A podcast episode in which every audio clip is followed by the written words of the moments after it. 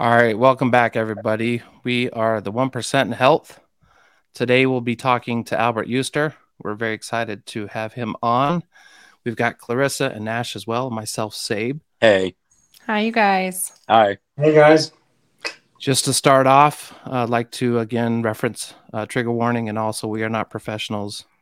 Seek professional help for advice on conditions and what we'll be discussing today. We want to jump right in and talk to Albert. Albert's a longtime friend of mine. We grew up together in a place called Reston, Virginia. We went to a school that's underground.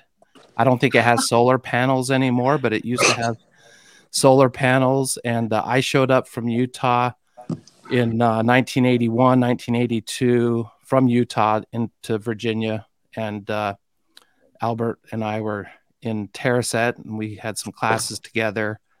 I was there in second grade, but I think we shared a few classes, didn't we, Albert? It was 6th. Oh, yeah. That was great. Yeah. Good times. Crazy. Underground school. Yeah, it was underground. We'd actually play on top of the school. It had grass on top of the school, and it had a big pyramid we could climb up on and get in trouble for being on top of it. And remember the best thing was, in the wintertime, they had solar panels, the old school solar panels. They were tubes filled with water that would heat up to give you solar energy. And in the wintertime, they would explode because water expands when it freezes, right? Yeah. So these guys... You've got a good memory. They never thought that this would go into an area where it freezes. So these are right above where we walked in through the buses. The buses would unload, and then overnight, these solar panels exploded. And we'd have mounds of ice, and then they have like danger signs everywhere. We'd walk into school, it'd be like, you know, literally like over mounds of ice. And it was the most dangerous little path into school. Funniest thing. I was checked out for that portion. That's great. That you remember. That is fantastic. Yeah. Well, Albert used to, his family's from Switzerland, and he would bring the most amazing chocolate to school. He was known as the kid who would bring boxes of chocolate to everybody. He was probably everybody's favorite. Was that family-owned business, or where did they come from? So that was a good story. So, ironically,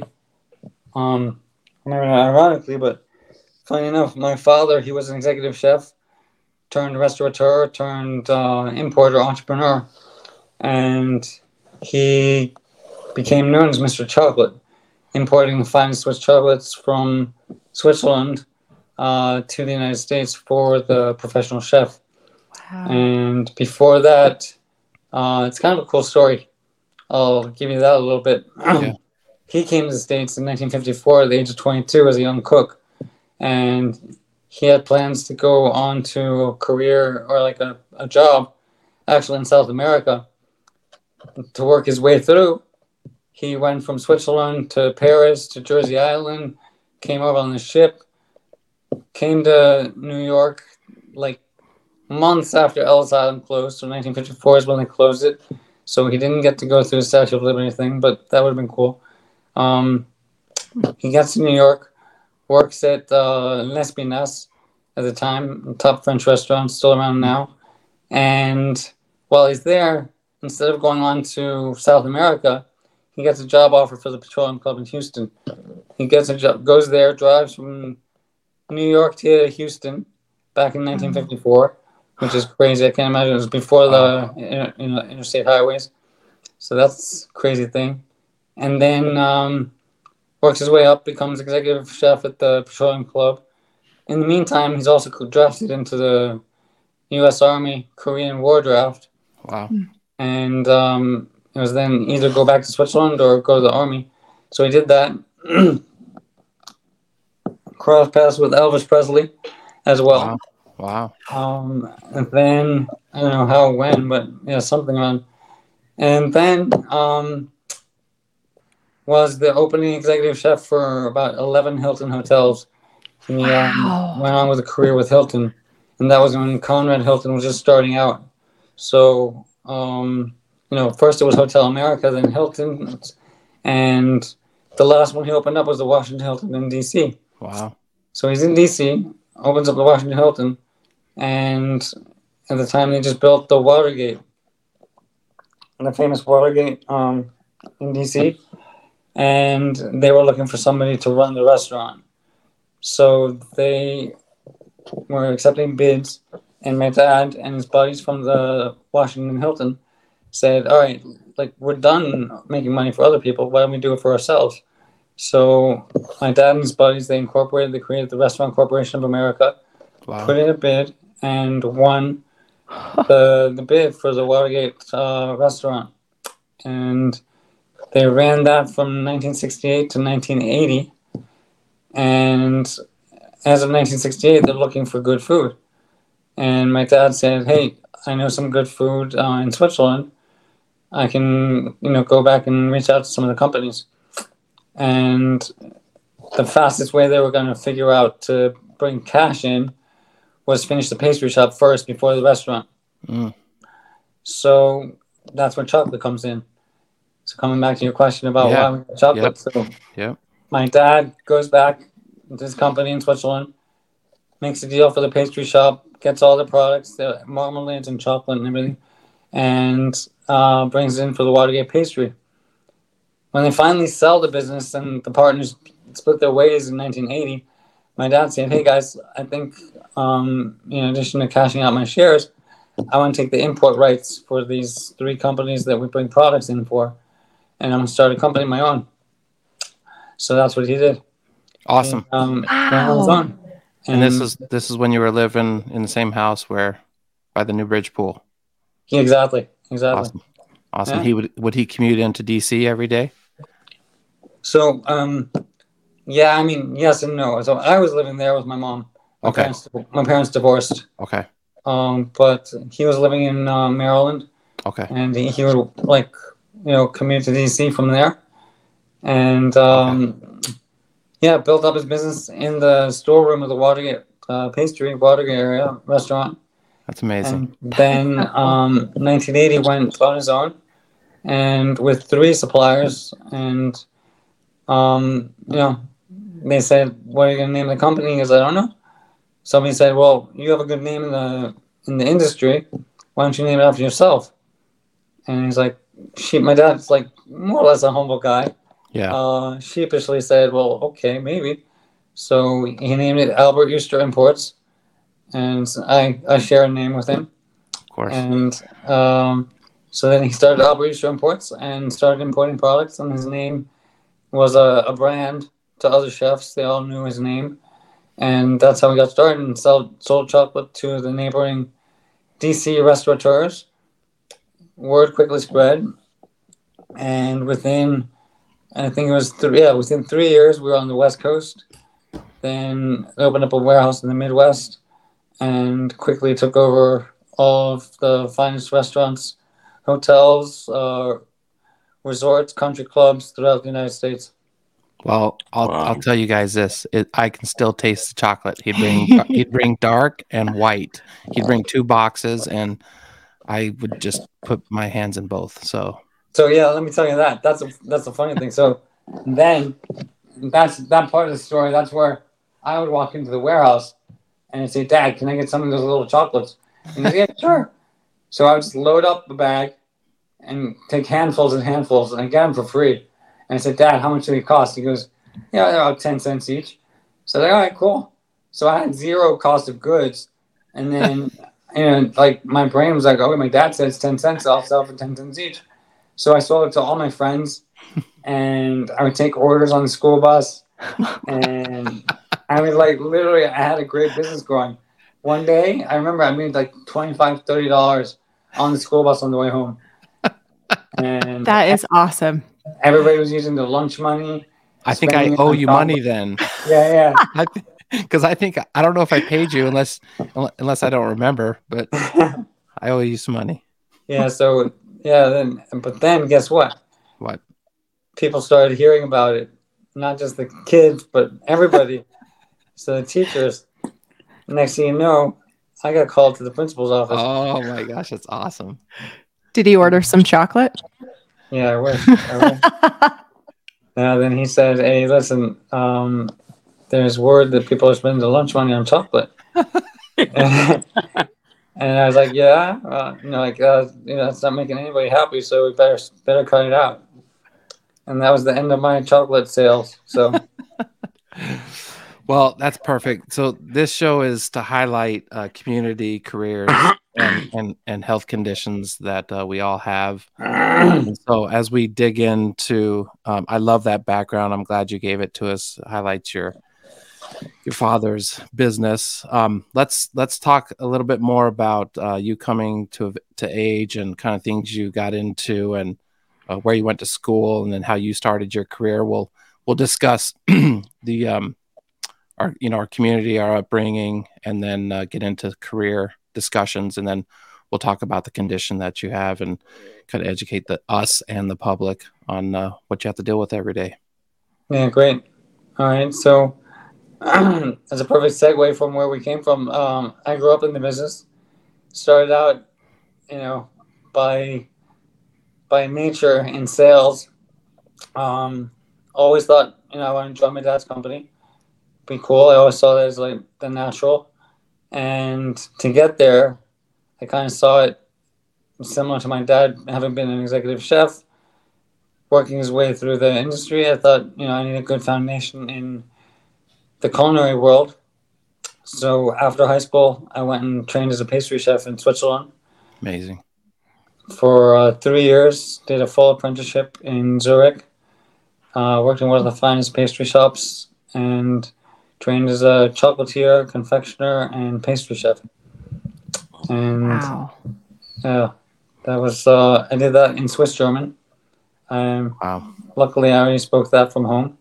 So went on after that, worked as a pastry chef in Brussels, then back in the States. And then my next step to be getting ready for going into business with my dad, which was the thought then. Was he still back in the U.S.? Still back in the U.S. Okay. And so I went and studied hotel management. So hospitality and business management. But that was back in Switzerland as well. So I did that in the reputation is like the number one school in the world. It's it's now called the Lausanne Hospitality Business School. And I studied there for 4 years. And so you add that up, I studied for 3 years and 4 years. I should have like a PhD or something. But Do you feel like Switzerland is a second home? Is it a shared home? Like, how do you feel about the U.S. and Switzerland as far as where you belong and home and all that stuff? So I grew up always with the idea of, kind of split. Switzerland and America, I was always home in both. And then studying abroad in Switzerland, I came in contact with an amazing group of people. And suddenly my story wasn't unique anymore. Mm. All the other students had the exact same or similar background. Wow. Were born in one country, parents from another. They spoke a couple languages at home, had been born, like I said, in one country and then moved around to 3 or 4 different ones. Wow. By the time they were 17. And, and then at the same time I read a great article. It was pretty cool. I think it was in The Economist then. And a psychologist started coining the phrase of global nomads, and that resonated with me, to be a global nomad. You're not a citizen of one country. You really are a citizen of the world. Yeah. Love that. All right. So what then? You basically got a master's and in a number of years of school. Yeah. So then, got out of school. Oh, so during the studies, we do an internship. This is kind of cool. So I get into school and they say you have to learn a language. And I was like, I already spoke Swiss German, French, and English, and High German. And now it's another language. So I said to me, all right, let me try Spanish. I did 6 months and then, didn't pay attention. But came back. I did another 6 months. I was like, not really getting this, but then I had to do another internship, and that was anywhere in the world. So I said, all right, now I'm going to either learn this language or, you know, it's a waste of time. So I looked for an internship exclusively with Ritz Carlton and Four Seasons was my goal. Wow. And I looked where they had hotels in the Spanish-speaking world. And it was either Mexico City with the Four Seasons or Ritz Carlton, Puerto Rico, or Ritz Carlton, Cancun at the time. And I ended up going to Cancun. Nice. Yeah. So how long were you there for? I lived in spring break for 6 months. Okay. Awesome. The internship.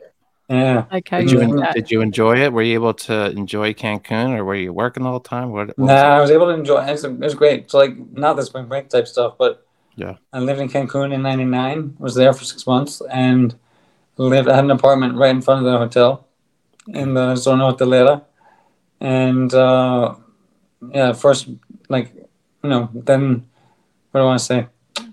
my free time I spent in Playa del Carmen. And Playa del Carmen at that time was really bohemian and cool and laid back. And I was hanging out with the locals and picked up Spanish pretty well. And, you know, awesome. Moved on from there. Okay. And Albert, if you need to take a break at any time, just let us know. Sure. No, I'm doing well. Okay. Awesome. And then, so you do your internship. You're 7-8 years into school. And then, then I graduate, and I don't want to just be labeled as, all right, the guy who is, you know, working for his dad, and I proved myself. So I switched gears. Love that. And since the place I studied, hotel business management, is a business degree, I went into a completely different industry.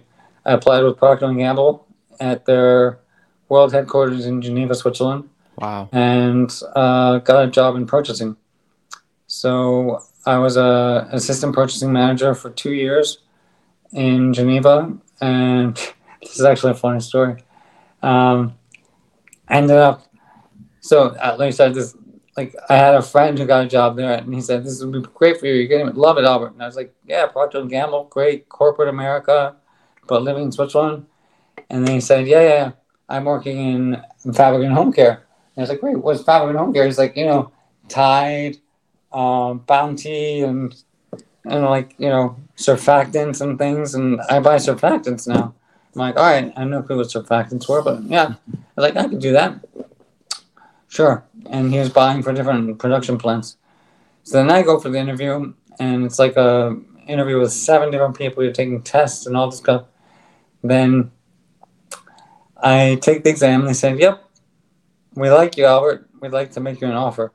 So awesome. Like, great. You know what? They sent me an offer, and I open the envelope, and it says Femcare. I'm like, Femcare? What's Femcare? And as you know, Femcare probably stands for feminine hygiene products. So I didn't get the fabric and home care, but I'm dealing with all these always tampons. This makes me happy. Exactly, right? That was cool. So I was like, how do I tell my dad? He sent me to study hospitality business management, and then I'm going to work for him. And now I'm going into Femcare. I was like, man, this is crazy. But anyway, so I said, all right, I guess I'll do that. So, you know, it's about the experience. And yeah, anyway, it was like about what you're buying, the products and everything. And, you know, overcame the giggles at the beginning. And then, yeah, it was like any other job. So it's great, though, because you were learning different aspects of the industry, of different functions in a business. You were purchasing, you learned how to do management. You learned all kinds of verticals within industries and stuff. So that was buying products for 17 plants across Europe, Middle East, and Africa. Wow. Negotiating contracts. I had my own suppliers in Finland, in Holland, in Germany. And, crisscrossed Europe. And then I got a fateful call from my CEO at the time, who was running the company. My dad was chairman of the board at that time. And they said, hey, you've always said you want to join the company, and now would be a time to come over. And it was right when I was offered the promotion to be full purchasing manager, not assistant purchasing manager. So it was my first promotion after 2 years. I was loving life. I was skiing in Chamonix. in the winter and mountain climbing in the summer, wakeboarding on Lake Geneva before work, and then I got this job offer to go back and work for my dad. So I go back and do that. Turn my back to life in Europe, and I got to know how you made that decision. And how you were feeling about that. Like, there's so much left unsaid in just, I'm leaving. Yeah, that was crazy. That was, it was like I'm real pensive now. That's all right. No, but yeah, it was like, man, my whole life, and I was 29.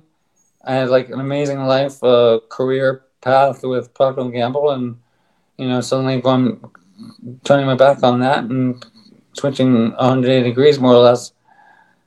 Were you single, married at the time? Just single at the time. Okay. Yeah. So that wasn't a problem, but yeah, so it was a big decision, but it was like in my gut, it was like something that I always talked about. So my head was telling me to stay with, you know, Procter & Gamble in my life. It was great. And my gut was telling me, you know, this is what you've always talked about. Go do it. This is your calling. So I went and did that. Went back, and next thing you know, I'm living with my dad again, in the house that I grew up in. Mm. And I ended up driving to work with him in the morning, parking in the his parking space, and you know, I'm like, oh man, walking to work with the CEO and none. Oh, my dad was German, like president and chairman at the time. Yeah. And I'm walking in, and just have a big X on my back of like, oh, there's the son of the boss. What's he gonna do? And so anyway, fast forward. Well, being a father though of someone, you know, my son just got into his own career. I know he was proud that you made the decision to go and do your own thing for a while and get your feet wet in business, learn all these different verticals. Yeah. You had an amazing job. So when you did come into that work, hopefully the people were proud of what you had done in your career and your schooling. And you weren't just coming in as, you know, daddy's boy and his first job. So hopefully they respected that. Yeah, you would think, but then there were a lot of the haters. Really? Yeah. So I'm going to interject here. My husband works for his parents and has for 30 years. Oh, wow. And we know what that's like, trying to prove yourself up the ladder to be able to make people trust that you will make good decisions. Yeah. Taking over. And it's like, come on, like I can do this. And, you know, and then I was always proving myself. So anyway, so this is kind of cool. So then I worked there for a couple months, and they're giving me random jobs, and I'm not that happy. And anyway, up comes one day, they say, Albert, have you ever thought about trying sales? And I said, you know, no. And they're like, well, would you be open to it? And we had sales reps throughout the country, and they said, like, we can give you sales territory, and you can try your hand at sales, and you know, whatever. Apply your business skills, and it's basically like, let's get rid of them, get them out of corporate, and you know, get them out of our hair. So then they said there are a couple openings. You can go to LA, you can go to New York, or you can go to Miami. Wow! And I had been to Miami in 2003 for a weekend, and I thought the place was pretty spectacular. Went down again in January, February. And at that time, I was working on a project for the company in Chicago. There were falling ice signs on Michigan Avenue, and I was wearing long johns under my dress pants. Mm. But I remember, you know, Miami was probably warm. So I flew down to Miami again and met up with a friend who actually had studied at the same hotel school with me. And he lived in this great apartment, went wakeboarding before work, and I said to myself, you know, maybe taking a sales territory would not be bad, and it could be Miami. So next thing you know, I take off, drive from D.C. all the way down to Miami in July 2004, and take over South Florida sales for my dad's company. Wow. Yeah. And then from there, I tripled sales within 2 years. And awesome. What do you think you did? What did you implement to triple sales? Just grind. Just grind, connecting, networking. Just putting your effort into it. Using my skills, my knowledge, as a pastry chef, and I'm also a trained chef as well on the culinary side. I got that through my studies in Lausanne. So all these things came to head, right? Everything came together. Yeah. That's amazing. And that's why I wanted to point that out in the beginning, because I'm sure it has helped you be well-rounded, especially in sales when you can talk about the product and have that expertise. Sure. That's amazing. That's great. Yeah. So, I'm like the real deal, the full package. I walk into a kitchen and I was fearless. Everybody said, "Oh, you're fearless because you're named Albert Euster." And I was like, "No, it's because," again, the hater said that. Yeah. But, I said, no, it's because I know my stuff. I know the business side. I know sales. I know the product. Awesome. I can talk the chef's talk. I can, present. I can go toe-to-toe with them, preparing all the things. And that's what I did, slowly but surely. Worked my way up and then took on regional sales territory. I took over cruise lines and export sales. Worked my way up to regional manager, then I had basically half the country under me. Wow. And then when I left the company, I was doing corporate sales. I was business development, vice president of business development. And I was in charge of the Google account, which was at the time one of our largest accounts. That's amazing. Kept on going, and that was up until 2018. Okay. 2018, I had the opportunity to step away from the company, and then 2017. I was like, 2017 and 2018, we sold the company. Okay. My family and I. And from there, that was actually kind of prescient in a few respects. I ended up working for the competition at twice the salary, because they were always underpaying me. Family business. I get that. Family business. Yes. They didn't value me. They like, this is just the. Every time I asked for a raise, they were like, "Why do you think you get a raise?" I was like, it's all yours anyway. I always get like. I'm like, but I need to live, And they're like, well, why are you asking because you think you're special? I was like, no, because I'm good. And like, look at the sales numbers. And were you married at this time? At that time, I'm still single. Oh, forgive me. He didn't do it the Mormon way. What? No, I wasn't asking that, Sabe. I'm just saying that because I got teased in our elementary and high school. I was always one of 4 or 5 Mormons, and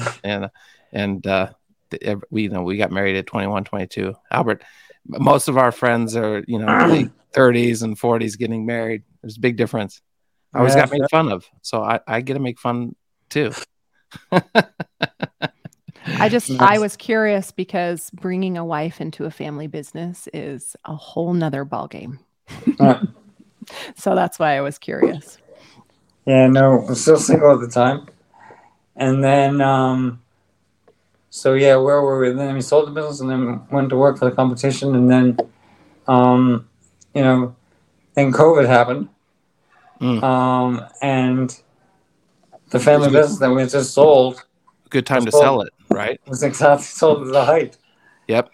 A year later, we got up to 150 employees, and they were doing around $50 million, $56 million in sales. Awesome. And then COVID hit, and they let 2/3 of the employees go. Oh wow!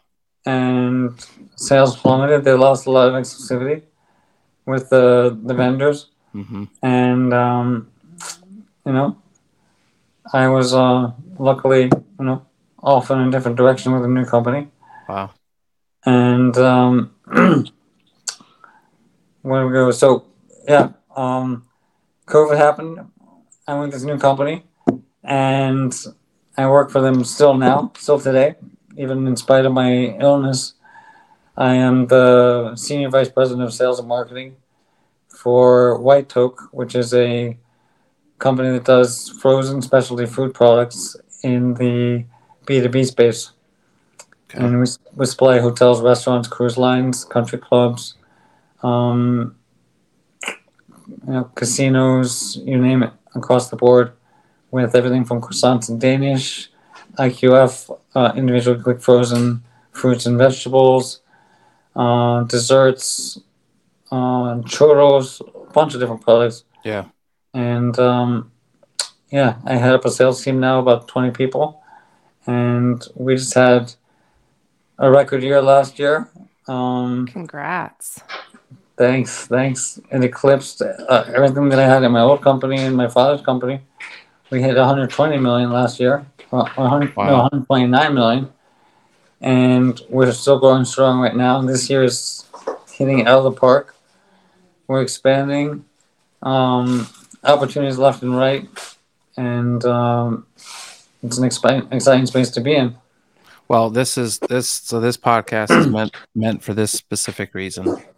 You have a condition, we'll get into that in a minute, and you're doubling your sales productivity in your career. You're impacting your community. We'll get into I want to also talk about some of the hobbies you've done, but being able to thrive in business. You sold the business at the height. You went on with your competitor. You've been able to keep thriving with the condition that you have, which is, we'll get into that, but that's what this is about. You are thriving with a serious condition, and you're an amazing person. I've been so excited to get you on this podcast and talk about your career and who you were growing up, and just class A type person. Let's talk real quick about marathons and climbing mountains before we get into some of the heavier stuff. Cool. Yeah. So marathons and mountains, all that stuff. So I never considered myself an athlete, but I guess I've always, now in hindsight, I was always a lifelong athlete. Did normally the sports, not just, football around the neighborhood. That's where I remember playing with you, great pickup football games in the neighborhood. Yeah. But then in high school, I kind of told myself I wanted to be a runner. Mm-hmm. And didn't do too well at that. The coaches, they saw me as a runner because I was pretty lean, mm-hmm. and fairly tall. And some of my friends were runners. So they sent me out as a track team of runners, and I ended up getting tendonitis. Mm. Then I got tendonitis 2 or 3 years in a row. And all through high school, I was just injured. I was always at the getting bandaged up. Oh, man. But, I don't know, they are tenacious as well. And after high school, I'm 17, and I was like, I still want to be a runner.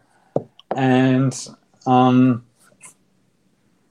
let me actually backtrack from there. Yeah, please. The reason why I kind of like running is because when I was 12, I was hit by a car. I didn't know that. Yeah, you did. I don't remember. Man, I'm the one that wasn't hit by a car. I was in a coma. Gosh.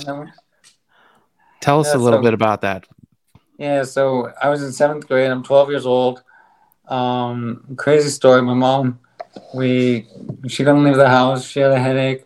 I said, no problem, Mom. I'll go get some aspirin for you, because we didn't have any aspirin in the house. So I take my skateboard, because I was everybody's skateboarding at the time in 1987, and ring on my neighbor's door. We roll over to South Lake's shopping center, 2 miles from my house. We get aspirin and a couple other things, and then I'm pushing the skateboard, kicking it, one foot on the skateboard across, riding back home. And I get up to this crosswalk, and it's getting kind of around dusk, I guess. Yeah. And I'm in the crosswalk pushing the skateboard across the street, and a car comes around, one headlight, doesn't see me, hits me going like 35, 40 miles an hour. Wow. I hit the windshield. I vaguely remember this. Vaguely. Yeah, I vaguely remember, but I told the story so many times. It's ingrained. So I had one headlight hitting you at full speed, basically. Full speed. Wow. And, yeah, so I hit the windshield, sent me flying like 200 feet in the air. And I landed on the street. I hit my head. I was knocked unconscious. Broke my femur, tibia, and fibula as a compound fracture. Oh, wow. Lost I think 7 pints of blood. I think we have 8 in our body. So I lost almost all my blood. Got major transfusions. They medevaced me to Fairfax Hospital. I was in a coma for 6 days afterwards. Wow. And woke up without any memory and severe head injury. In the hospital more or less for 3 months after that. And then was in traction and a body cast and then, 1 leg hinge cast and went back to school beginning of April in a wheelchair. 7th grade. I was going to say that wasn't elementary because we were in, Burkhalter? Yeah. It wasn't 6 because we were together in 6th grade with Burkhalter, if I remember correctly. And so 7th grade. Oh, wow. So 7th Langston Hughes. Yeah. Langston Hughes in Reston. Yep. And so go back to school in a wheelchair. I fully recovered, but I was doing physical therapy throughout that year. Continued doing it in 1988. To get stronger, and then was out of sports for a year, but made a full recovery. Graduated made it to the next year in school, 7th grade to 8th grade. Even got tutors, and anyhow, that kind of made me anyway at an early age realize that I dodged a bullet. You really did. Got a second lease on life. And it was a long recovery, and you went through a lot, but you lived through it. Yeah, so I thought, I don't know. And something I just started thinking when I did stuff, I said, because I can. Yeah. Because I'm able. Yep. And now coming back to the running story, it's kind of I want to be a runner because I can. Yeah. Mm-hmm. And, I want to everybody says they hate running, but I kind of like it because I can, and I can move forward with my own 2 feet and my legs. Mm-hmm. And that was almost taken away from me. So all the more reason. So I just started running a little bit. When I moved to Switzerland for my apprenticeship, started signing up for 10K races and drove all around with my car to entering these little 10K races. Some in the mountains, some in the valleys, some around lakes, all in beautiful settings. Must be beautiful, yeah. Switzerland, I told you, I have to give you all those. I saw some of the pictures. I was sending the tips for those trips you're going to take. Yeah, so started running, and I was also always a passionate biker, road bikes. So did those all the time, and in my time in Switzerland, I would bike, I would run, and go skiing. Then I started into mountain climbing. Then I started entering every race I could. Then I started doing marathons, half marathons, and that got a little bit tiring. I got tired of doing it. Mm-hmm. I wanted a bigger challenge. I started doing alpine marathons. Wow, that's a marathon with altitude climb, and then started, my dream was to do triathlons, and I was always worried about the swimming part. And now we get to where I get a wife, or I get a girlfriend, get introduced to my wife. Back to Clarissa. Thank you. She wants to know about the kids and the wife and all this stuff. Yeah, exactly. We're I'm all about relationships and dynamics there, and sorry. Yeah, yeah. All right. Yeah, so So we get there and so I'm living in Miami and I'm 2 years into my time in Miami, and there's a friend of mine. I can tell you, he's like, I had a barbecue at his apartment at this place called the Flamingo in South Beach. Mm. Now, the Flamingo in South Beach is an apartment building and pretty famous as well as infamous for some cool parties, crazy parties, interesting group of, it's 1,500 apartments, to put it in perspective, and like a lot of interesting people living there. People like to have a lot of fun. So, and everybody's pretty young. We had this barbecue at a friend's house, and his girlfriend at the time had brought a friend along who was getting bored and was going to leave. So his girlfriend knew me, also lived in the building, and said, "Hey, Albert, come down. I want to introduce you to somebody." So I go down to this barbecue, and she introduces me to her friend and says, "Albert, this is Mari. Mari does triathlons." And goes, "Mari, this is Albert. He does marathons." And then I was like, "What? A girl who does triathlon?" And she's like, "Oh, a guy who does marathons." And we were like, like, if the word goober is a good word here, and we were like goobers. We were like, "Oh my God," like poking each other, like, you do like races? That's cool. So after we did the barbecue and like, oh, I have to tell you this. My friend, if you ever watch this podcast, it's great. His name is Neil. He is like, his apartment. If you ever wondered in Sesame Street what Oscar the Grouch's place where he lived looked like, it was in his apartment. Wow. It was in his apartment. I mean, like, the paper, what a way to describe it. Paper plates with cold pizza in his kitchen, stuff growing in pots, the smell of pot. Wow, you're throwing him under the bus on this podcast. Yeah, but it's all true, so yeah, it's all true. But yeah, so... Anyway, so the crowd rolls out of there, and they're all saying, "We're going to go party and go clubbing." And this new, interesting female that I met and says, "Well, I'm not going." So I said, "Well, if you're not going, I'm not going to go." But if you're not going to go, that means it's like midnight, and we're going to bed early. So then let's go biking tomorrow. So she said, "Okay." Awesome. And the next thing you know, we went for a 2-hour bike ride. Wow. On Key Biscayne and back. And I said, "Let's go have lunch." And then after lunch, I said, "What are you doing for dinner?"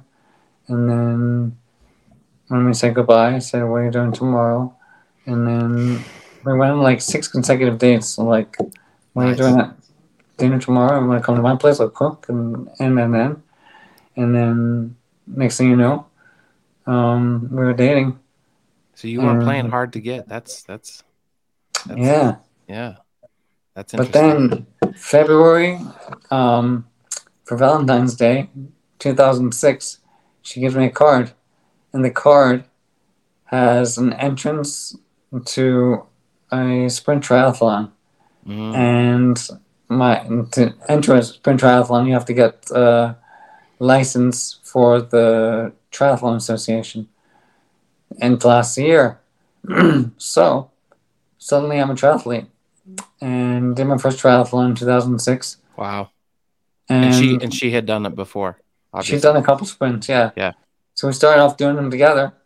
Awesome. And then I fell in love with the sport, and she then, so then fast forward 2008, we get married. And we have our first kid, 2010. She says, "All right, no more triathlons for me. I'm getting too scared." Now with the kids, and we have a second kid in 2011. And I'm still, like, taking my time doing the triathlons. Mm-hmm. And anyway, fast forward to, like, 2020. I had racked up about, I don't know, like, I don't know triathlons anymore, but on this website called athlink.com. Mm-hmm. You can track a lot of races, and most of them pop up automatically that you've done. Mm-hmm. You enter your name, and they have about 160 180 races that I've done over the last 20 years or so. So I got addicted and signed up for every 10K, every triathlon. That's awesome. Went from sprint triathlons to international distance to half Ironman, and did about 9 half Ironman triathlons, grinding them out, putting in the hours and not in training, putting it in for the race, but, sometimes could have trained a little bit more. But, that was my life. So you were raising kids, you were thriving in your career, you were out doing your thing physically and running these triathlons and such. It's amazing. And that's why I wanted to make sure we highlighted that, because I didn't know there was that many races on that website, but I wanted to make sure I highlighted climbing the mountains and doing all the marathons and triathlons. I've never done one. I hate running. I know I need to. I actually have run. Nice. I did it twice this week, and it's probably the first time in a long time. But so it's very inspiring, Albert. Yeah. So I do that. Like, the reason I was doing it goes back to having lost the ability, and I kind of said, because I can, and if I don't, I'm like not living up to my potential. So like, and then I was like, wait, I can run 40. I can run 26.2 miles. Maybe I can even run more. So then I started doing ultra marathons. Wow! I did a race in Vietnam, which was 250 kilometers in 6 days in the mountains of Northwest Vietnam with a full backpack, where we had our sleeping bag and all the supplies we had for 6 days and clothes and everything. And that was my biggest race. That's amazing. Amazing. So that was fun and pushing the limits. And then I climbed the Mont Blanc, the highest mountain in Europe. Became a scuba diver when I was down in Mexico. Started pushing, like doing extreme sports was my thing. I was a skydiver as well. Done. But how many times have you done that? Yeah, not that many. I've done like 15 jumps. That's awesome. Yeah, not that many. No, that's a lot for me. I know. But yeah, like always, just because I can. It's like why? It's like I can push the boundaries and let's see where it goes. And to your point, so that's kind of my metaphor for life, or my mantra, or my go-to is because I can, and apply that in business as well as in. Physical challenges. It's amazing. It's so many accomplishments, and you're still accomplishing so much. We're coming on about 50 minutes here. Should we jump into condition, and you educate us and those listening on what condition you have? And I'm just so amazed at your humility. You're a high performer at all levels. Your attitude, just, we've reconnected here in the past couple months, and your outlook on life with your condition that you're about to talk about and your attitude is absolutely inspiring and is the highlight of this year for me, to be honest with you. So let's talk about that. My wife has MS and she can't run anymore, and she can't do exercising and in the gym anymore. And it's been devastating to watch, and it's taking away some of her abilities and in photography. So, I've told her about you and the inspiration and your attitude and how you're approaching what phase you're at in life now. It's truly inspiring. And I you're our first guest, and you're our first guest for a reason. So let's get into some heavy topics and thanks for that. Teeing that up like that. That's kind. So that's how I've led my life up to this point. Fast and furious, I guess. No regrets. Just always, taking every day, making the most of it. And then suddenly, let's go back. That was May 2020. you know, COVID happened and everybody's like, the world stands still. And I was like, all right, then let's just, you know, I have more time to train now. So I'm out there training hard, but like for no more races because they've all been canceled. But, you know, pushing myself, going out there, running, biking every day, early in the morning, either 3 miles, 5 miles, and then 20 miles on the bike, and then some swimming in the pool. Wow. And then one day in May 2020, I'm riding my bike on my tri bike and doing a loop on Key Biscayne, and I suddenly have problems holding my neck up or my head up on a tri bike. And like basically, as you see right now, I have trouble holding my head up. That's what the first thing was, that I had neck weakness, and I had problem breathing. So then I'm like, what's going on? Went back, finished the lap, went home, and I told my wife, and she said, well, why don't you go see a chiropractor? All right. So I go see a chiropractor, and he does all these tests, and he goes, yeah, but you have a weak neck.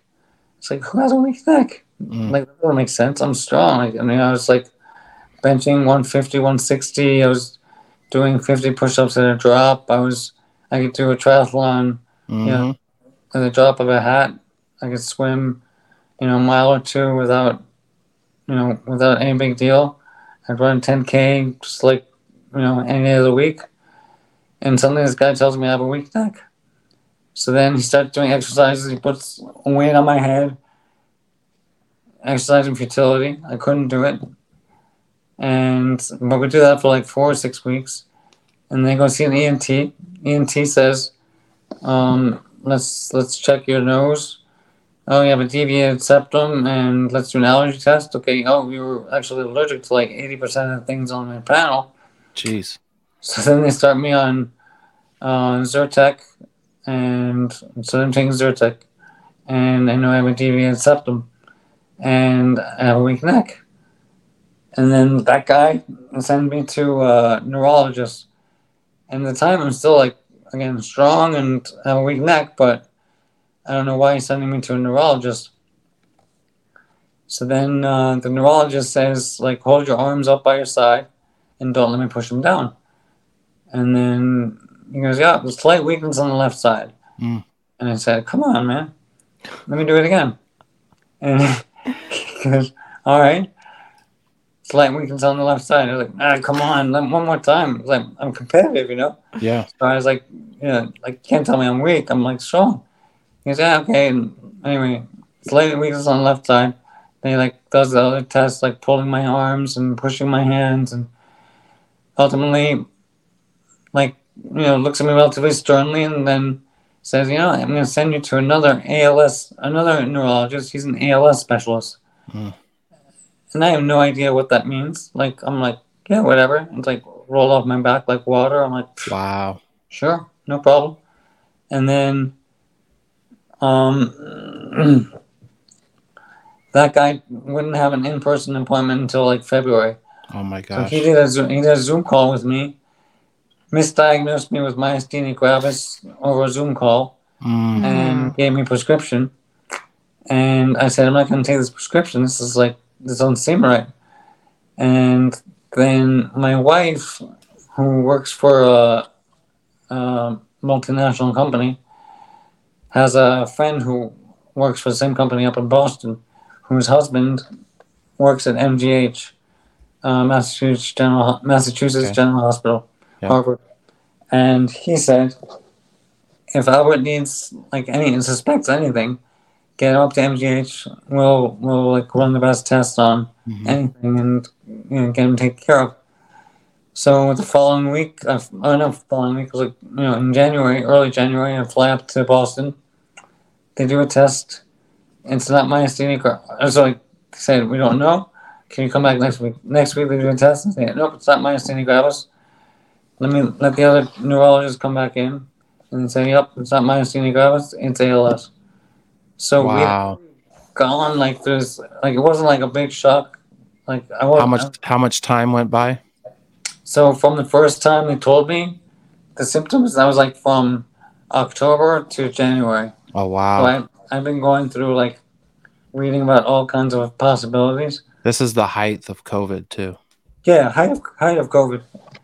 Yeah, so... hard to get in. Telemedicine just became a thing, yeah. Right? They allowed doctors to have more openness about what they did in the telemedicine laws. So, wow. Yeah, travel, all the restrictions, wearing masks, not knowing what you have. That's a lot. Yeah, so they say, hey, can you have your wife come up with you? That second time she was with me, we get this diagnosis, ALS, and we're both kind of looking at each other in disbelief, like, you know, what does this mean? And like, shell-shocked, kind of like, this is weird, like. Did you know anything about ALS at the time? Not really. I mean, Stephen Hawking's and randomly, mm-hmm. Lou Gehrig, yeah, but like nothing, nothing deep. Mm-hmm. So then, they started me on a few drugs, treatment right away, end of January 2020. Mm-hmm. I'm sorry, 2021. Mm-hmm. And yeah, ever since then, like I said, symptom onset was May 2020. It took me 6 months to figure out, put all pieces together, and they try and do it through a process of elimination. They say some people it takes them even longer to find out. 6 months is actually fast. Okay. So other people will be going down rabbit holes for a year or two, at which time the disease will actually progress. So it's important to find it get it early. And I guess, much earlier I couldn't diagnose it, but maybe like a month or two if I hadn't gotten to run around with the doctor.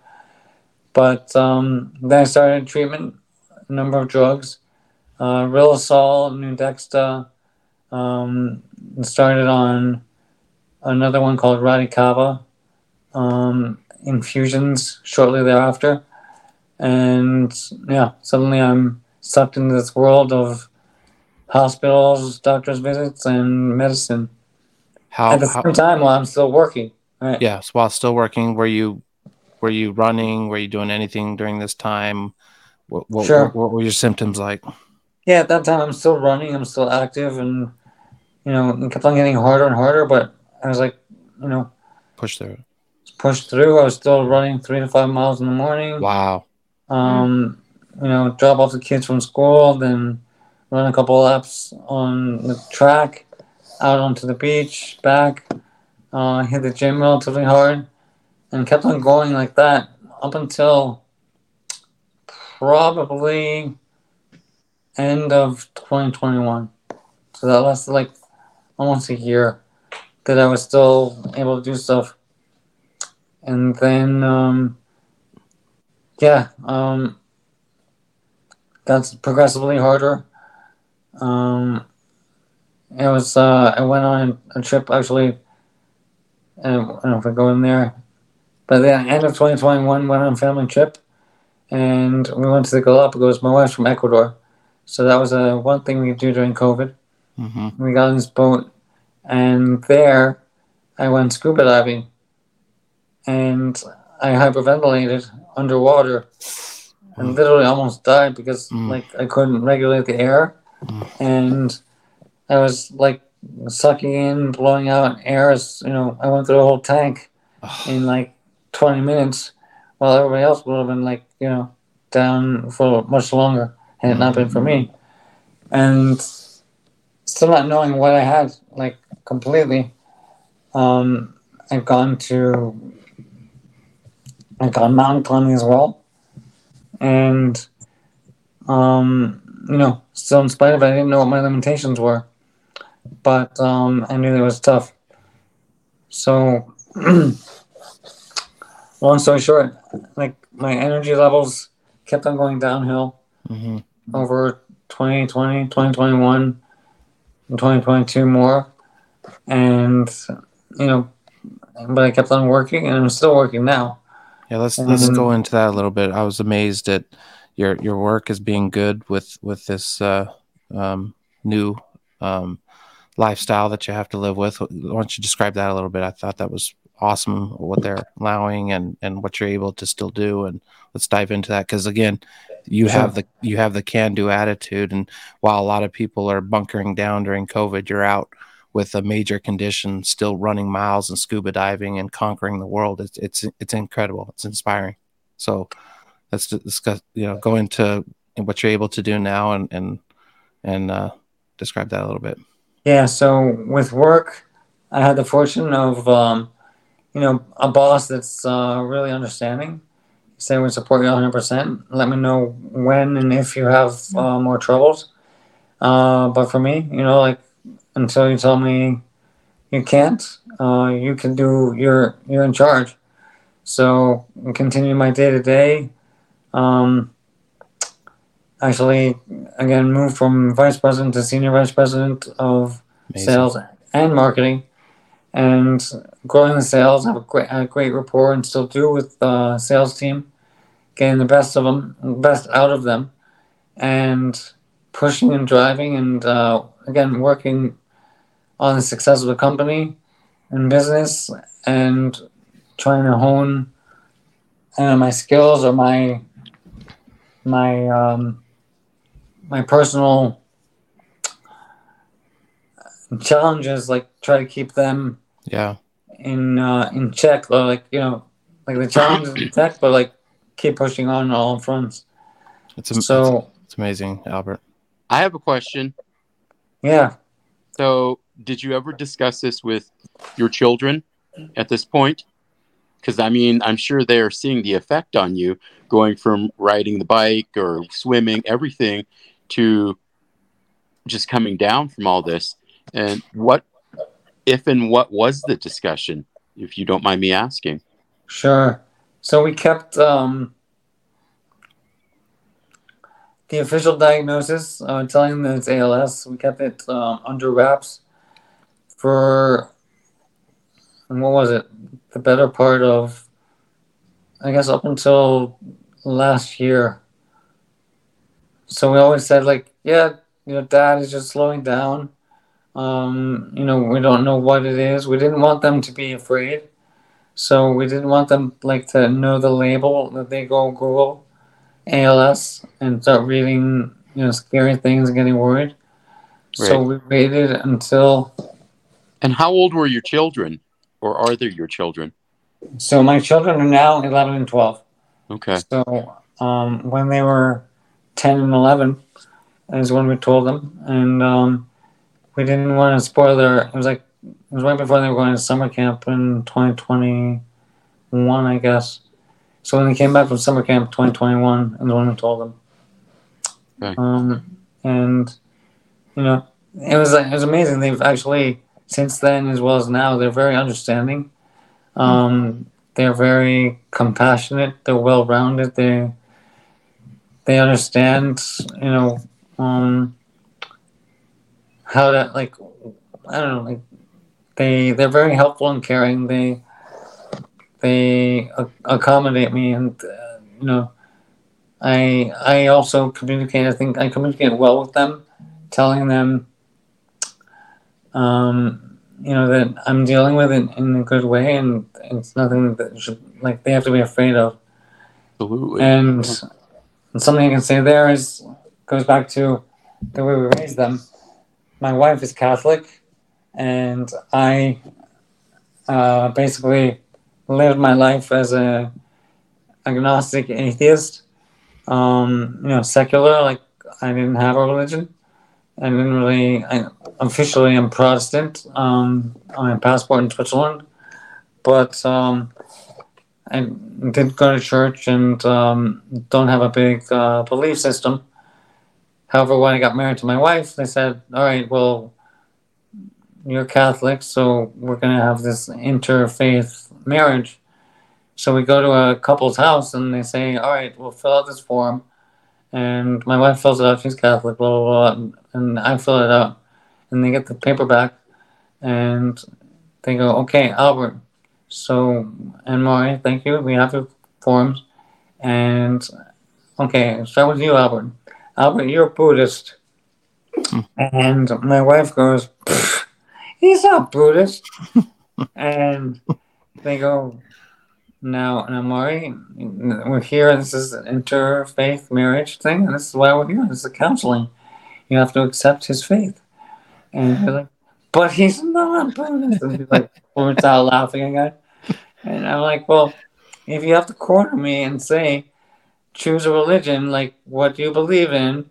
I was like, all right, well, Buddhism is something I've always dabbled in. So I'm putting down Buddhist. If you put down Catholic, I'm putting down Buddhist. And that punctuated there. So, yeah. So fast forward to the kids. I've raised the kids as, so I've done much more reading and learning in depth about Buddhism and meditation and all of that. And I use that as my teaching mechanism for the boys. Awesome. I don't know what my wife raises them as Catholic. Now, fast forward with the disease, I feel like Buddhism has given me an amazing strength and resilience to see past what I'm dealing with, and allows me to kind of, I know Buddhism just fits really well with my belief system and my life and my values and the challenges that I've always taken upon myself with races and and the huge challenges, and like Buddhism is the path is the way, and you create the reality. You live life in the present. You don't worry about the past. You plan for the future. So I tell my boys, listen, we know we're here in the present. We have to live in the present. We're not going to be here forever, but we have the time together now. So I use that, the Buddhist philosophy, to teach them about life as well as about my disease. It's beautiful, Albert. That is beautiful.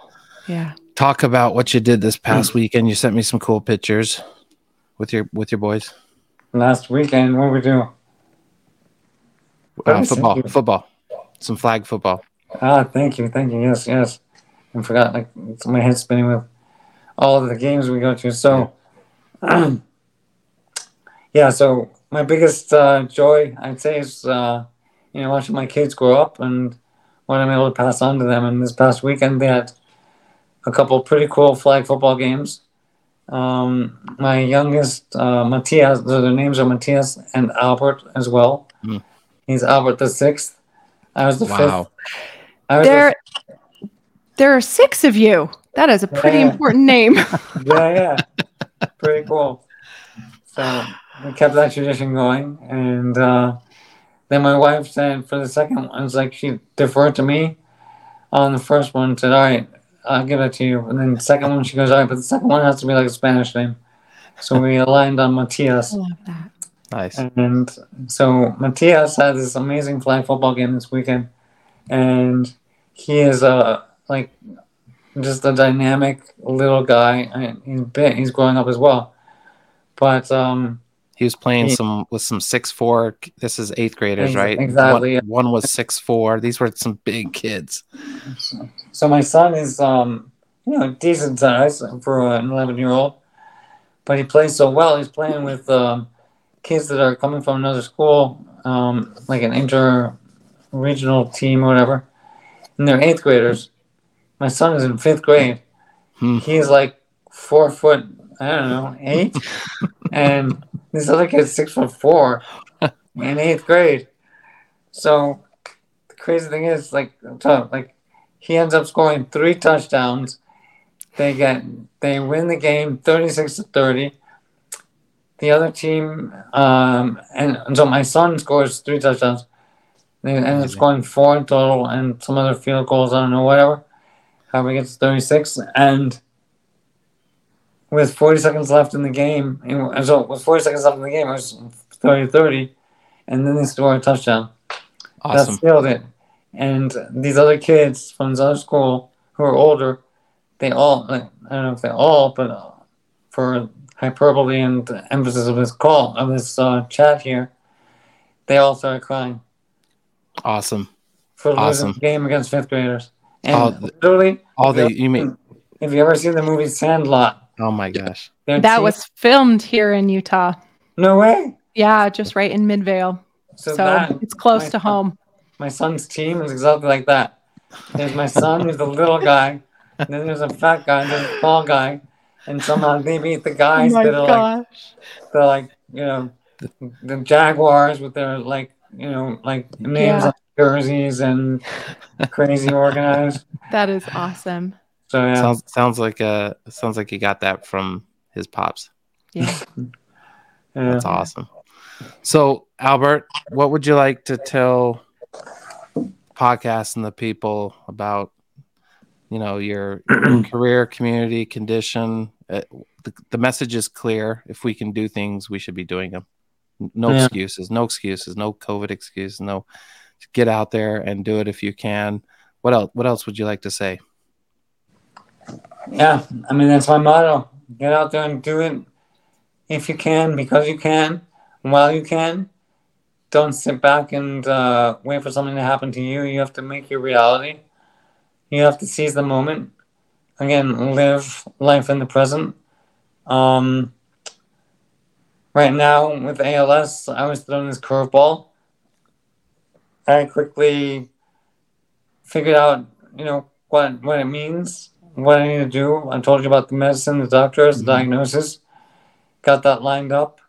Once I did that, I was, kind of said, all right, now let's reset. And this is a new life, but I can't give up. Gotta keep going, and I'm still working. And why do you work? That's a good question. No, I think no. I love it because when we get into some of my podcasts about my story, I'll talk about why I work. But why do you work still?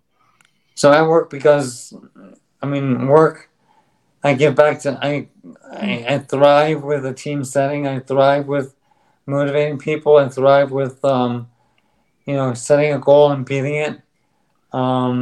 And, working obviously to serve as a role model for my kids, show them what's possible in spite of everything, and to never give up and, always apply themselves. And, just to put in perspective, my kids right now, 11 and 12, 5th and 7th grade, straight A students, they come home, they're doing their homework, they're doing their project. It's insane. I drive the point home every day to them. Listen, it's because you can, and I don't want to see anything less than your full potential. And I stay on top of them. I lead by example, and I'd say just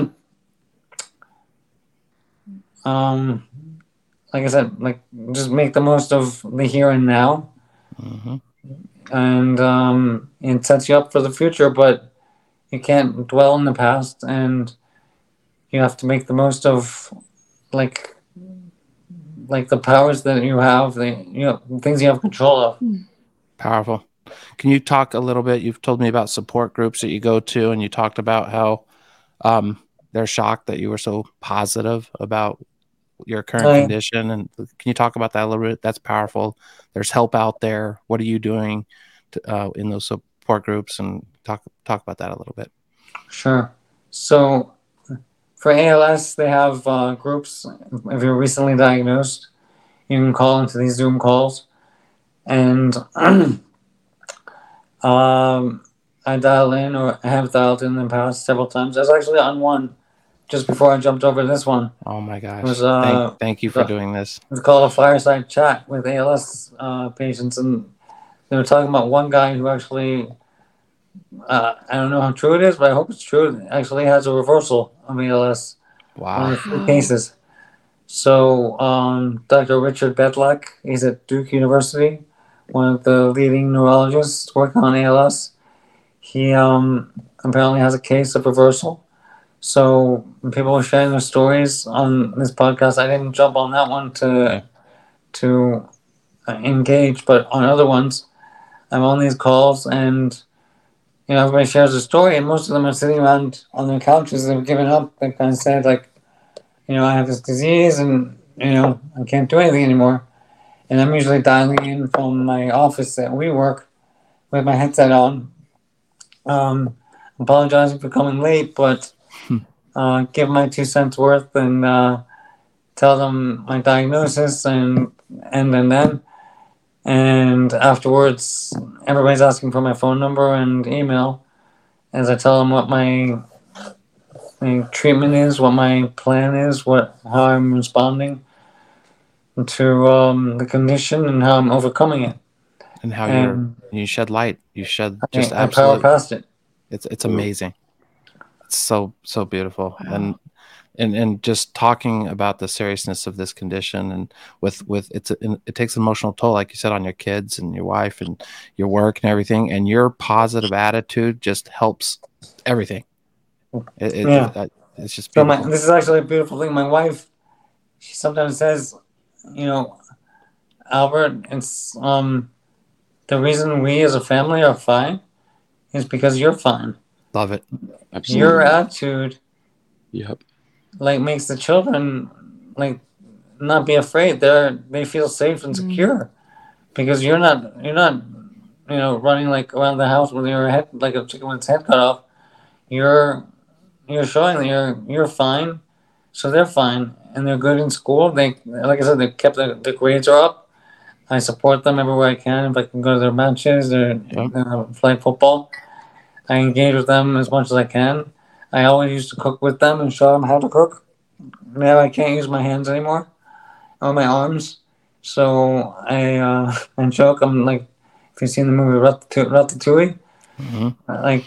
basically pulling their hands or telling them, pour the flour in there, pour the water in there, move the pot over here. And suddenly my wife is now, who hates cooking, doesn't know how to cook. She suddenly forced to be in the kitchen with the kids, and I'm telling everybody how to do everything. Yeah. So we're having a good time cooking family meals together. We have more meals at home now, more meals together as a family. It's brought us closer together and sharing, thoughts and emotions and how we feel about each other, how we feel about life, and to put a different perspective on things. Wow. So powerful. Albert, thank you so much for sharing your story. No, my pleasure. Thank you for having me. Yeah, it makes me emotional, and I'm not an emotional person. So, again, your attitude, and I've said this now 100 times on this podcast. Your attitude gives me strength. It gives your family strength. It's hopefully gives strength to the listeners out there. Continue to do amazing things. Continue to be an inspiration to us. It's your story, not just surviving with the condition and thriving, but the triathlons, marathons, the going to school for 7-8 years, living and speaking how many languages? 4 or 5 languages, 5 languages. Yeah. You've done so much in life. We wanted to highlight that. We wanted to highlight how you thrive with your condition. Thank you for taking the time. Yeah, just Albert, I want to say something. Albert, you're freaking amazing. You inspire me. I'm sitting here in awe. Usually I can be talking away and I'm just like, I'm overcome, whether you know it or not, you are a hero, to your family, to us. I don't know what to say, Thanks. Other than I am your biggest fan. And if I can do anything for you, I will. I absolutely love you and want to be in service to you. So that's awesome. Yeah, you're amazing. Oh wait, let me add one thing. Today was kind of cool on the front of amazing things. So my life has been amazing. It's crazy. It's serendipity. Just everything falls into place in a weird way all the time. I always have these pinch me moments, and I used to have these pinch me moments when things were going great. And say to my wife, I can't believe our life. It's perfect. There's nothing wrong. And then suddenly ALS comes along, and suddenly it resets, and we have to figure things out. But now I'm on another one of these tracks of serendipity and pinch me moments, and rolling along. And I'm engaged with the ALS Association locally and nationally. I work with MGH to raise money for research. I work with what was the other one? There was another organization, Augie's Quest. I failed to mention that earlier. Augie Nieto, unfortunately, died about 2 weeks ago of ALS, 18 years with the disease. Wow. But I don't know, I think like 15 of them without speaking as a quadriplegic with a tracheostomy, but was still able to write with his big toe and communicate with the outside world. And wow. I used to exchange emails with him just up until 2 weeks ago and until he passed away. That's a great tribute. Amazing story there. Augie Nieto is the founder of Life Fitness. He's the guy that basically invented exercise equipment back in the 70s. He's a bodybuilder, drove Ferraris, lived a crazy life, lived in Laguna Niguel, California, I think. Mm-hmm. Married to a beautiful wife, and in 2005 was diagnosed with ALS. And he then was in denial, as I was, more or less, and said, this can't be me. And slowly but surely, it was him, and it overtook him. And he then started a foundation, Augie's Quest, to raise money and funds for ALS. And I don't even know how I heard of him, but I did. And I wrote to the website, and they wrote me back, and next thing you know, I'm on a Zoom call with a lady from his organization. The call turned into a 45-minute, like serendipitous moment that we just connected like best friends, sharing stories. And she goes, you know, you remind me of Augie before he got sick. And I was like, wow, okay. And she says, after this call, I'm going to write up everything we talked about. I think we have some great ideas. I'll give you information on ALS and everything. And we'll talk again. And in that email, she said, we're having a fundraiser in California at the Ritz Carlton, Laguna Niguel. And love to have you come and with your wife. And this was September last year. I was like, I told my wife, I think I have to go. And she's like, what? You talk to this person on the phone? I was like, no, I think I have to go. So I booked a ticket and flew by myself to LA, went to his gala fundraiser, met him, met a gentleman named Mitch Albom as well. Oh. He's the... Yep. Yeah. The author of Tuesdays with Maury. Yeah. And Life Now, 15-year friend of Augie Nieto's as well. I met him, flew out there at the gala. They raised $1 million from one dinner. Wow. At that event. Augie raised $152 million with Augie's Quest in the past several years of his foundation. Truly amazing. And I wrote back and forth to him and said, I think we're cut from the same cloth, he and I. Got the fitness background. We connected on a pretty deep level. Yeah, that's amazing. Thank you for sharing that, and thank you for sharing about the foundations and kind of what you're doing. You're also there's something with a commercial, something might come out this year, maybe. Yeah. So, I've been taking this one drug called Radicava, and Radicava has a thing called Journey Mates. Journey Mates are mates who accompany you if you have questions about the drug or need help. And one of them, I told her that, I'm really responding well to this drug, and it's helped me a lot. I feel like my muscles respond faster, and I feel like when I'm on the drug, I feel like I have a stronger bite. I'm able to speak better. And she said, would you be interested in possibly filming like a testimonial or something? And that was in July. And then apparently she'd been sending me emails forever and a day, and I always deleted them because I thought it was spam. Then recently, I got on a call with another one who's joining me, people, and she said, wait, would you want to do an infomercial for us? And she said, I need to connect you with this other woman. The other woman said, I've already been in touch with Albert. Long story short, but he never responded to my email. Jeez. So last 2 weeks ago was the time he finally said, all right, let's connect. We connected, and they told me to do us like a podcast Zoom call with them, and they said they liked my story and they, you know, love to have invite me to do a commercial. So I filmed the commercial last week, and it's now on the cutting table, and I should be doing an infomercial for Radicava ORS, which is the new oral drug, the latest, the most effective one for treatment of ALS. Awesome. And look at you paving the way. And we've talked about getting your book written, about all this stuff, right? Sorry? Getting your book written as well. We want to do that. Oh, yeah. I'd love to do it. Yeah. Yeah. Get a book written. What else would you like to get done here? What's your forecast? So I'm doing a lot for charity right now.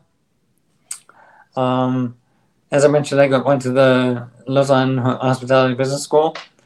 I actually just had a Zoom call for an hour today with the school.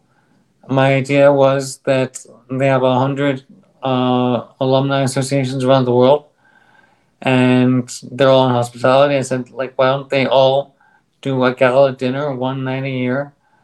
And I would say I put up $10,000 of my own money, and have them each of the alumni association groups would also match that $10,000 times 100. We get $1 million raised, and that should go for a scholarship, a series of scholarships for students in need, and the remaining money would go to the local ALS chapters in those respective countries. So they literally are bringing on someone to run like a charity, not charity, but scholarship foundation arm at the school. That person's being hired in May, so it's perfect timing. Again, serendipity. Yep. The guy said, Albert, I love this. I love the idea. We're going to make it happen. And, off to the races. That was today. That reminds me, you also paid for our 30th year high school reunion. Albert gave a large donation to our 30th reunion, and I think it covered the cost of everything. Isn't that right? Yeah, yeah. Thank you for making that possible. That was interesting. Problem. Then the other thing I'm doing right now is with the ALS Association, we're doing a walk. It's going to be a 5K ALS walk, May 13th in Miami. I am the community champion for Miami and all of South Florida. And the goal is to raise $65,000 with all the teams. I'm proud to say that my team, as of today, my team alone, and there are, I think, like 20 teams, my team alone has 80 members. And our goal was to raise $3,000 for my team, for every team, to get to that $65,000. Mm-hmm. And my team so far, with another month and a half, 2 months to go, we've raised $15,500 so far. Wow. Awesome. And I'm bringing in corporate sponsors. One of the companies that I work with is called Chef's Warehouse. They're a specialty foods provider. I know the CEO from my business dealings, and I texted him today saying, hey, Chris, I'd like to talk to you about a couple of things. And within 5 minutes, the CEO, mind you, texts me back and says, let's talk tomorrow. And I said, I'm ALS now, and, not in great conditions, but I'm still working. And anyway, I have some ideas, and I wanted to ask you about multiple charity sponsorship or donations. So I'm talking with him tomorrow. Awesome. And I'm also organizing two other big charity dinners. I have a country club in Palm Beach that donated the whole entire country club to host a gala. And I want to bring in, you know, the local community who has some money in Palm Beach, get them to be charitable and support ALS. I expect to have that going, and that's now I'm pulling on my chefs and other people that I've worked with over the years. Wow. On my network of chefs and restaurateurs and people who work at country clubs and hotels and cruise line. I'm going to lean on all of them, ask them to step up, and I mean, so far, it's pretty nice to see that everybody's responding very positively. I have the executive chef from the Breakers in Palm Beach, who is, it's actually a good story. He's on board automatically. He said, 1,000% we're supporting you, Albert. Let's figure out the date. Right now we talked today. It's going to be in June sometime. So I'll tell you more, hopefully at a later time. But we can maybe get you guys to come do a podcast at the event. Yeah, that would be fun. That would be awesome. But interesting other story, talk about serendipity. The former executive chef of the Breakers, there was a chef named Matthias Raditz. He passed away from ALS in, I believe it was 2005. So ALS is very close to the chef community in Palm Beach, as well as to me, because he was that chef was a good friend of my father's. And so now we're going to do it in the name of Chef Raditz, in my name, and the Breakers, and the Chefs Association of West Palm Beach. Wow. So it's all coming together, bit by bit. And I'm just getting started. Okay, I just have to say, like, listening to you, every experience you have had in your life in the past. Can you guys still hear me? Bringing you to right now. And then I think that your practice of being present has allowed you to be so creative in your condition and how to use that for good. So we have like the past, the present, and what you're doing is going to create ripples for the future. And I just love seeing that in your story. That is amazing. Yeah, you just plowed, like I said, your attitude and your foresight and your forecast of life. You took us on a journey. You've taken me on a journey as we've reconnected. Like, here I am with bipolar, and I complain about my life, and I have depression at times, and I'm mental at times, and I'm crazy about life sometimes, and my outlook gets cloudy, and it gets, you know, and here you are, just plowing through life with, you know, all your momentum in your career, your family, your kids, all the connections, your business, your attitude, the marathons. It's just, you're leveraging all of that to do fantastic things. And there's a bright future. And you see that, and you are living in the presence, in the present right now. It's truly inspiring. I've said it like 6 times, but thanks, man. Okay. So in all of this, I have felt inspired that I want to do research or donate. How can people contact you or contact a foundation that you would recommend that they support or donate to help all of your cause? And so for this short term, right now I have the ALS walk in May 13th. I have a link that I can provide you with. That'd be great. People could donate. They can join my team. If they're around South Florida, they can even, you know, hop on and walk with us. If they can't, just join in and donate for the cause.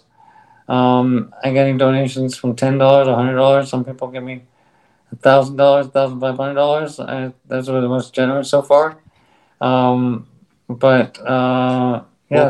We'll post all these links as we post this in the show notes. My charity gala dinner that I planned, I want to raise the money and then give it to the ALS Association. I want to give a third to them, a third to MGH for the research arm, and another third to the University of Miami ALS Center. Uh-huh. So, because I have two teams, I have the MGH team that diagnosed me.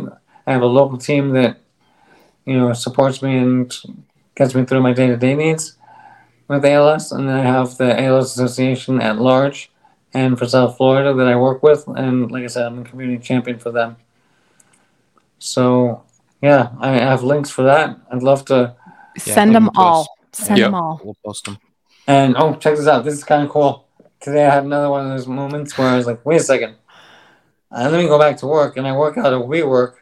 So WeWork, you know, like shared office space. Yep. So I go in there, and again, you know, I like to talk with people. I'm like always networking left and right. That's my superpower, I'd say. If I like tell somebody what I'm good at, one of them. It's literally my superpower is networking, bring people together for myself, for others, finding people jobs, finding opportunities, lifting up every stone and checking what's underneath. So I walked into WeWork today. I hadn't been there in a while. Said hi to the guys. I said, listen, I have this idea. I need to do this walk.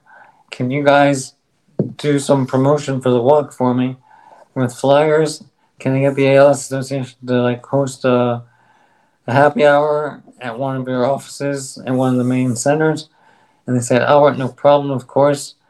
We'll get it figured out. And I said, or maybe WeWork will do a corporate sponsorship because everybody, you know, works remote and everything. It would be cool. Possibly get more clients to come to WeWork. He said, yeah, I see that too. And I work out of one location in Brickell, Miami. WeWork has a location in Coral Gables, Brickell, South Beach, as well as Wynwood. And they invited me to have the ALS Association go to each one of those, have a happy hour at each one, bring in people from each one, post it on the website. Nice. So I'm going to get donations from them, get the exposure, hopefully get all of, not all of them, but hopefully a lot of them to come walk with me. And, you know, keep snowballing. So, like, that was a really fun thing. That's amazing. Today. Love it. Every day.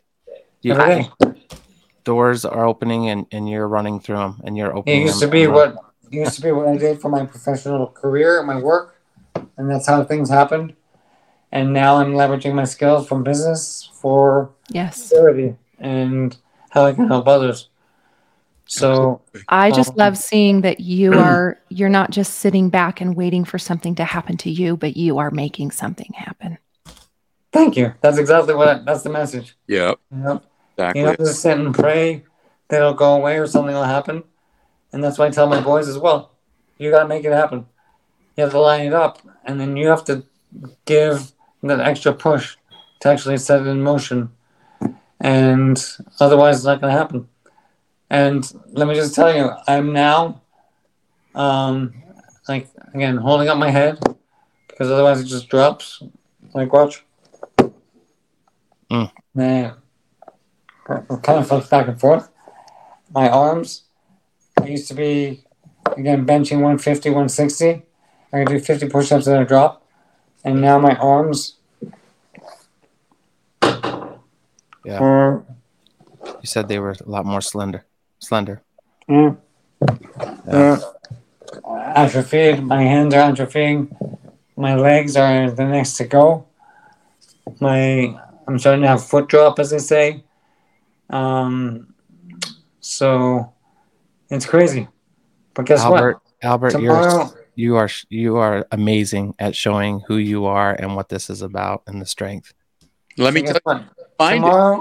Tomorrow, I'm taking my family to Switzerland on ski vacation. and he's going. You guys, he has a major trip tomorrow out of the country, and he's on the podcast with us. I mean, thank you, thank you so much. I've got my ski stuff out. It's on the bed. It's waiting. Love it. Hey, Clarissa, we've talked about having a bad week. We needed this week. We did. Yep. We did. Holy crap. Yeah. And kiss my ancestors' home. Hello. Oh. I'm a Toon. Like, that's my maiden name. So I'm from Switzerland. No way. Yeah. That's crazy. Chicago. No. That's awesome. Yeah, so I'm taking the boys. We're going skiing in Davos on the weekend with the cousins. And then we're going to go to Ascona in Ticino. It's an Italian-speaking part for a couple of days. And then head back to Padua Cazzo, hit the thermal baths. And then that sounds nice. Right? And then have a big family dinner. I'm taking my wife out next Friday to a 3-star Michelin restaurant. Mm. And we fly back on Saturday. Yeah. Drop the mic. That's a drop the mic. Yeah, okay. Have fun. Albert, is amazing. Thank you so much. We hope to have you on again. Guys. We'd love to have you on again at some point and talk more about it and see what you're up to. We are going to do our best to promote this and get this out. Your story is incredible. Yes. Send Sabe all the icons and graphics and stuff. Let's get this. Let's get your walk out there, your gala out there. Let's do it. Okay. Love it.